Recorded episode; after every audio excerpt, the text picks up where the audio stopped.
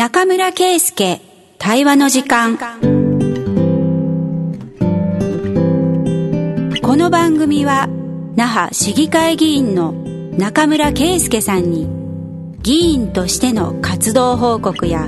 現在の取り組みなどお話を伺います。インタビュアーは FM 那覇の平東生です。それではお楽しみください。はい。中村さんよろしくお願いいたします。よろしくお願いします。はい前回に引き続いていわゆるゲストなしの差しの放送でございます。えっ、ー、と今年最後の放送ということで、まあ、今年1年どうだったかっていうですね、うん、まあ、議員活動の振り返りとか、あの、うん、まあ、なしどうだったのかなとかっていうことも含めて広めにあの振り返っていきたいなと思っております。はい、中村さんどうですか？1年振り返ってそうですね。1年の境目があんまり明確じゃなかったのが結構珍しい年だったなと思ってまして、うん、まあその昨年の10月のね、うん、末の首里城火災から、うん、まあ那覇市は何をすべきなのか、で、国に対しての働きかけどうするのかみたいなところがガーッと動いていった年末年始。で、そうでしたね、そうでしたね。まあその後すぐまたコロナになって、ってしまったので、まあその中で、まあいろんな活動が、まあストップしたり、で、いろんな課題が明らかになってきたっていうところで、まあ一年通して言えば、もうほぼ、ほぼコロナ禍そうですね。ということで、まあ、それに尽きるかなと。だけちょっと首里城で、うん、ね、あの、前回も話したように、まあ、僕らもあれがきっかけで、街づくりの議論は今、すごくたくさんできてるっていうことで、いいかけ、いいきっかけになってるけど、うん、年間通してみたら確かにコロナの年だった、ということがありますよね。議会で、の、いわゆる議会活動としてコロナに対してできることって、あの総括すると何ができたのかなっていうことってどう考えてます、うん、あの、やはり議員として、うん、まあ、議会で、あの、質問として取り上げたりとかもそうなんですけど、うんうんうん、まあ、議員の立場で行政に対して、現場の声を届けていくっていうところの大切さっていうんですかね。うん、それは、改めて感じましたね。そうか。それはじゃあ、市民からのインタビューとか、聞き取りとか。まあ、団体さんからのお話とかですね。それを聞いて、あの当局に届けていく、こんな現状あるんだけど、みたいなことを、結構じゃあ、それぞれの議員さんがやってらっしゃったってことですかそうですね。はい。なるほどね。で、そうすると、じゃあまずは聞き取りして、那覇市でこういう困ってる人がいる、コロナでこういうことになってしまっているという状況をお伝えしながら、当局に、じゃあ支援策をあの、うん、求めていくっていう、そういう感じですか？そうですね。はい。で、那覇市も、まあ、国からの、えー、っと、交付金が出ましたので、うん、それの使い道をどうするかっていうことを考えますので、まあ、そのためには情報が多い方がもちろんいいわけで、ね。まあ、そういう意味では、議員からそういうのが上がってきたら、うん、まあ、それが訴状に乗って、まあ、実際の施策にまで落ちていくということですよね。何か那覇市なりにこれはユニークな使い方だったとかっていうところって市議会が絡んだものって何かありますか？市議会が絡んだもの？うん。うん、まあ、まずユニークだったところとしては、うんうん、あの、まあ、水道料金の基本料金を、まあ、一律、まあ、全世帯に関わってくることなので、まあ、そこの値下げであったりとか、うんうん。まあ、あと、議会の中でもかなり、私の中では、あの、議論したところで、あの、共同とか NPO 関係のところで、まあ、行政からの請負だで、なんとか仕事が回って、柱になっていた、団体活動の柱になっていた部分に対しての補填であったりとか、まあ、福祉あの、作業所とかですね、うん、そういったところでも、まあ、行政的に、じゃあ、閉めようとか止めようってなった時に、うんうん、じゃあ本当に止まってしまって大丈夫なのっていうところの、うん、まあ、せめぎ合いだったり、まあ、亡くなったことに対するその保障であったりとか、まあ、そういうところは、割と議論をして、まあ、それが、まあ、あの、施策として給付金みたいな、支援金みたいな形で、まあ、実現したので、この辺はまあ、議会と、うんうんあまあ行政とがうまく、コミュニケーションを取れてたのかなと思いますけどね。そうですよね。あただこれは裏を返すと、あなるほど、委託契約って意外と出来高とか、やった数によっての契約ってあったなと。だから、例えばこのセミナーをやることによって、いくら払いますっていう感じのものって、コロナでセミナーができなかったら払われないというような考え方で多かったんだなっていうのは、はっとしました。ただね、あの、中村さんたちの頑張りによって、まあ、それはちゃんと払おうよっていうのは、大きな流れはね、そっちに行ったので、よかったなと思いますけど、こういう、ちょっと出来高が絡む契約って、逆にね、その、ただでさえ今苦しい NPO がというところでは、なるほど、ちょっとハッとしたな、というところがあります。なるほど。じゃあ、議会活動からのコロナ対策っていうのは、まあ、それぞれどういう支援をするかということで、あの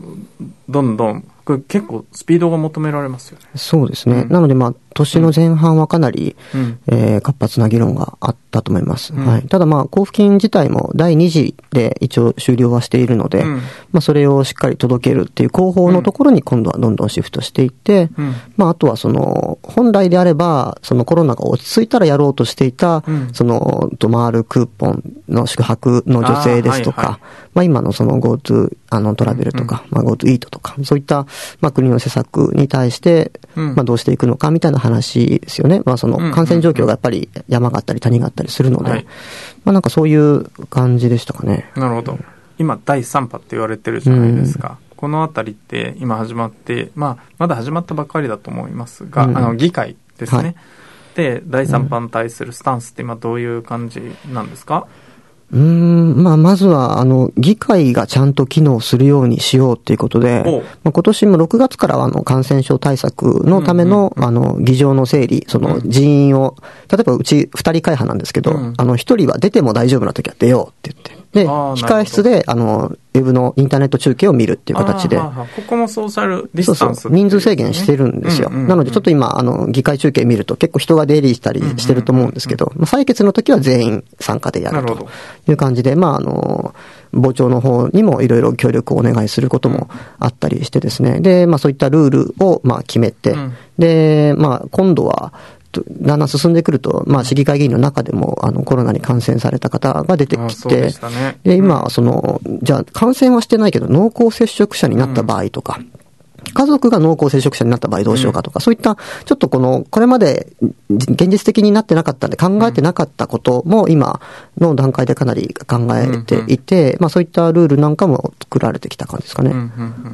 なるほどね。まあコロナ禍で話し合うための対策ということですよね。あの、地域住民に対しては、いわゆる那覇市全体に対しては、これからどういうベクトルでこの議会としては支援していけいけるでしょうかね。うん、やっぱりまあ、変わらないところは、あの、どこが困ってるっていう、その情報を、まあ、しっかり届けていくということだと思います。で、まあ、もし、その、多市町村でも、まあ、いい取り組みがあれば、そういったのも紹介しながら、あの、行政としても、あの、できることを探したら多分たくさんあると思うんですけど、やっていいのかどうかっていう判断ってなかなかつけられないと思うので、まあ、そこに対して、まあ、市民を代表して、まあ、議会、で、まあそういった、えことを求めていく、うんうん、そういった議会からの倒しがあると、行政としても、じゃあ議会からも言われてるんで、やってみようかという形で取り組みやすくなるので。背中を押してあげるそうですね。なので、まあポイントを絞って、その背中を押していくっていうのは変わらずやっていくことかなと思いますね。うん、なるほど。ありがとうございます。えっ、ー、と、我々のテーマとしては、あの、市民共同っていうフィールドの話ってあると思うんですけど、やっぱちょっとこれはコロナの影響を受けましたね。そうですね。うん、まあ、会って話をしてとか、うん、そういうところから生まれてくるそのネットワーク、うん、コミュニケーションみたいなものが、まあ、途端に取れなくなってしまった。で、公共の役割であった、この施設が閉まってしまうっていうところで、はい、なかなかこう、民間独自の動きもなかなか取りづらいし、うん、そのハブになっていた公共が止まってしまって、うん、ネットワークがちょっと遮断されたような形になってしまって、うん、そこは市民活動全体にとってかなり大きかったと思いますね。うん、本当ですね。あの、そこで共同推進課とかも、やっぱりその、市民活動のコロナ禍で影響を受けた市民活動をどう支援していくかということで、割とあのしっかりとした予算つけてあの、うん、助成をしたりするっていうことはやってたかなと思います。うんすね、はい、そうか。でちょっとここでのインタビューではなかったかもしれないですけどやっぱり自治組織もすごく影響を受けていて、うん、あの自治会へのアンケートやってるんですけど、やっぱ78割もうやろうと思ってたイベントは、みんな中止にしてるんですよね。うんえ？っていう量が中心になっていると。コロナだから仕方ないということは、もうもちろん当然そうだと思うんですけど、果たしてじゃあ、それであの地域づくりって回るんですか？という素朴な疑問も起こりまして、うん、うん、だから何が不要不急？不要不急って何なんだっていう話はとても、あの今年は考えたなと思うんですけど、このあたりどうですか？ひょっとしたらやんなくていいいいイベントだったんじゃないかと、あの、意地悪な言い方をする。と。あの、我慢できるけれども、やってもらえるならやった方が良かったとかっていうのはかなり多かったと思うんですよ。で、まあ自治会が、まあ地域活動の核になっているっていうところで、例えば大きなものだと敬老会とかだと思うんですけど、例えばその、かじま屋とかですね、一生に一回しかない、その、ことに対してのお祝いを、まあ地域を挙げてやってもらえるかどうか、みたいなところっていうのは、やっぱりその、運営をしてる側と、その、当事者でも全然受け止め方違うと思うんですよね。でもそういうところで、まあこの地域に暮らしていてよかったって感じてもらう瞬間にもなる可能性は大きくあるわけですよね。そういうのが、まあ積み重なって、例えばまあ今年は我慢できるかもしれないけれども、来年もじゃあやらないのかってなってくると、やっぱりだんだんだんだん地域活動として疎遠になっていくので、うん、顔を合わせる機会が減ってくると、やっぱりそこはだんだんだんだん活動自体がなくなっていく。で、困ったことを相談する場所がなくなっていくと、まあ、困ってることが見えなくなってくるので、はい、その課題がそのまま放置されてしまう。で、大きくなっていって、まあ、地域活動、地域が、まあ、そのかなり疲弊してしまうっていうことは十分考えられるので、その活動自体の、あの、重要性っていうのも確かにあるんですけど、うんはい、いろんな、その、重要性としては小さいかもしれないけれども、うん、それらが連綿としている、繋がっているっていうことが、うん、まあ、すごく大事だなというのは、今回、今年考えてたことですね。ということは、必要なものは、やっぱりしっかり気をつけて、あの、実行するっていうスタンス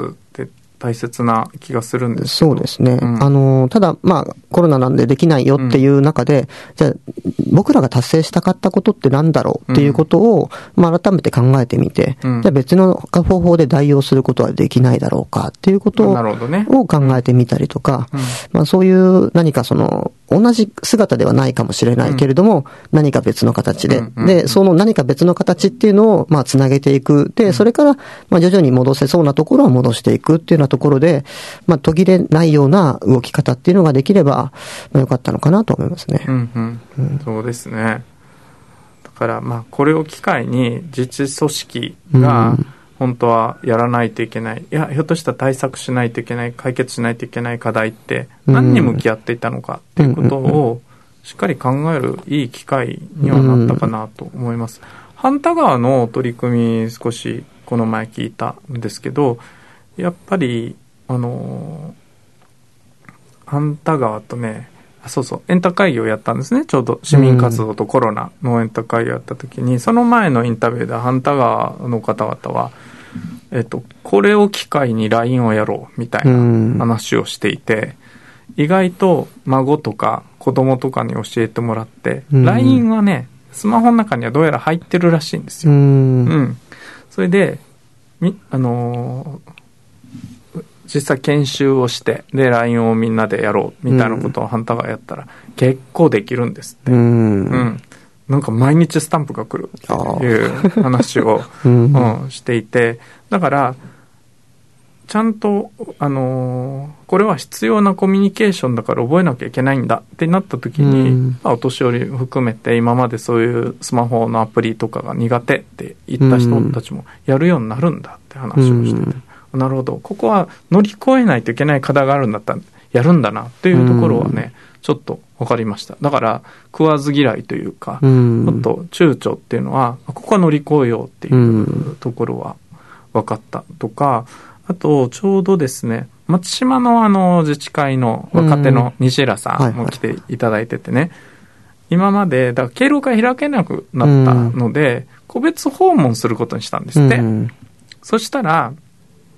敬老会をやってても来ない人にも自治会からですよっつって訪問をしてちょっと記念品持ってね、はいはい、訪問するとこの家庭がどういう感じで困ってるかってやっぱり聞けるんだって。でこの人たちっていうのは今まで実は自治会には意外とあの入ってはいるけど参加はしてない人っているじゃないですか、はい、そういう人たちに個別訪問をコロナ禍っていうことでね記念品届けながら対策をしてね行くとこの家庭の困りごとを結構聞けたんだって。え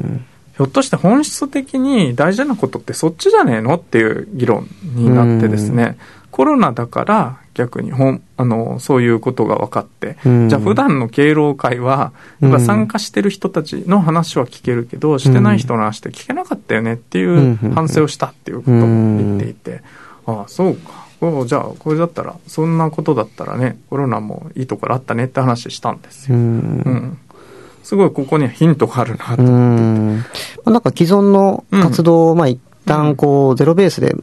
もう一回組み立て直してみる、考え直してみるっていう機会にはなってますよね。うん、そうそう。で、やっぱり地域内での社会的な弱者とか困りごとって、あ、意外とじゃあ実組織って今まであの聞けてたのかっていうことの反省もしているというところだったんですよね。やっぱりちょっとあり方とか、あの手法も含めて見直さないといけない部分ってあるなって思ったんですよ。うんちょっと余談もあるんですけど、はい、自治組織の話なんですけど、はい、えっ、ー、と、沖縄大学のね、あの、宮城先生、うん、えー、が、あの、共同売店とかが大好きな先生いるんですけど、はい、那覇市の話も調べてたんですって。そしたら、那覇市の自治会の成り立ちってどうだったのかっていう確認をしたら、うん、那覇市はそんなにあの自治会の組織率そもそも高くないじゃないですか、それは昔は高かったみたいな言い方をするけど、昔から低かったんですって、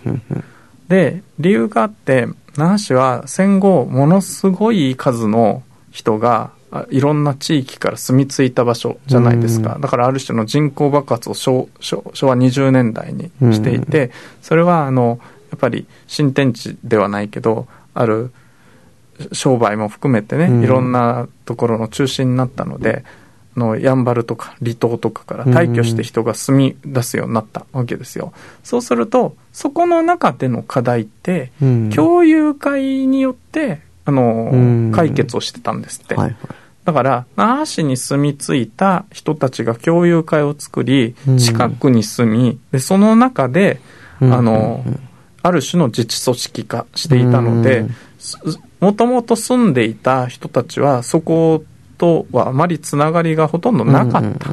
ので、それはそれでもともと住んでいたっていう人たちには、あの、そこの規律とか規約見ると、よそ者は入れないよって書いてあるんだって。うん、うんだからそもそもの最初の自治会として、あの、本土である自治会というような、このエリアに住んでる人が等しく入れて、それでちょっと会費払って、こういう意思決定するんだっていう作りに、那覇はもともとなってなかったっていう話があったんですよ。むちゃくちゃ面白くて、この話。うん。うん。それで逆に、やっと門戸を開いたら、あの、共有会っていうのは一代限りなんだって。ああ、そうなんですね。うん。やっぱり、子供も離れていくし、独立していく中では、その、その初代の人たちのためのある種の一代限りの組織としてほとんど成り立っているので、その共有会の2代目の人たちはここにいる意味があんまりないから、そうするとその人たちってあの、そこで終わりだから。そうするとやっぱ元々の自治会が、だけどこの金、金、現代になってね、あの、最近になって門戸を開いても、それはそれは、それはちょっとっていうことで、だから構造的に、あの、組織率って低いもんだという、これが那覇の特徴なんだって話をしていて、あ、ちょっと僕そんなとこまで勉強してなかったなと思ってですね、あの、ハッとしたっていう話まあ、自治会自体がまあ半分ぐらいの地域ではないですからね。うんうんうん。それはやっぱりね、その別な共同体が機能していて、ただし一代限りなので、大体ね、もう、いわゆる一世限りで考えると、昭和20年代にね、その働き盛りで、あの、来てた20代だったとしても、もう、確か皆さん他界されてる可能性も大きいわけですよね。そうかそうかと思って。そうすると、やっぱり、あまあまあ、これで何を思ったかっていうと、うん、那覇市なりの、やっぱ新たなの地域課題の、あの、コンテナって必要だなと思って。そうですね。うん、そういう意味ではまちづくり協議会は、うん、なんか、そのベクトルからしてると合ってるなと思ったんですよ。まあ、小学校区で活動してる方だったら、皆さんどうぞっていう感じですからね。なので、来期はそのコロナに対してこの自治組織がどう反撃していくかという町協がどう機能していくかっていうところがとっても大事な視点だなというふうにあの思うようになりました、はい、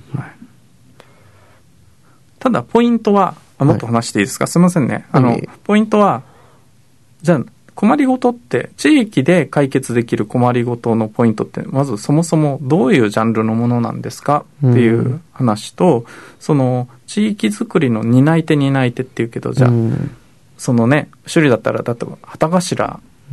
だけが別に地域づくりではないし、うん、その祭りとかイベントの担い手がいないって、じゃあそのイベントって何のためのイベントだったんですかっていうのを一回ちゃんと見直すことと、新たにしっかり地域内で解決できる、あの、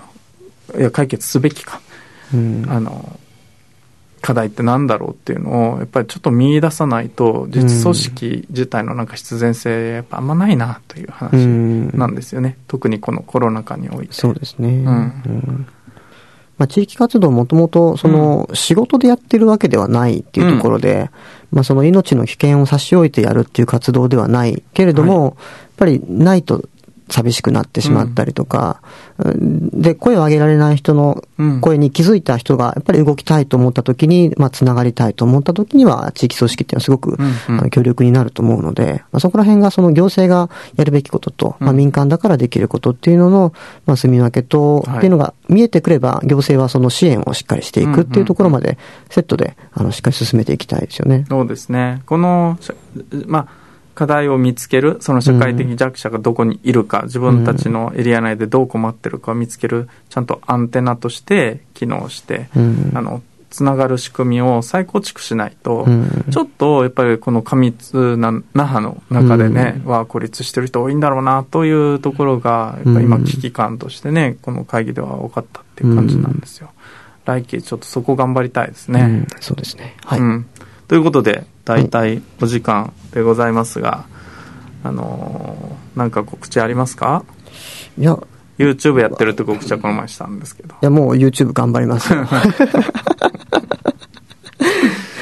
まあ、あれもちょっと慣れない作業で、うん、まあ、どういうのが見られるのかって全然手探りなんですけど。どんなキャラがいいかっていう話もあるのかしら。それもしないといけないんですけど、うん、まあそんなに急にも変えられないんで、まあそこはちょっとじわじわ、あの、探していく感じになるかなと思います。ね、ちょっと住み分けもね、こっちのラジオとも、あの、していかないといけない よし僕もちょっと観察しておきます、はい、よろしくお願いします。はい、よろしくお願いします。じゃあ、中村さんありがとうございました。はい、ありがとうございました。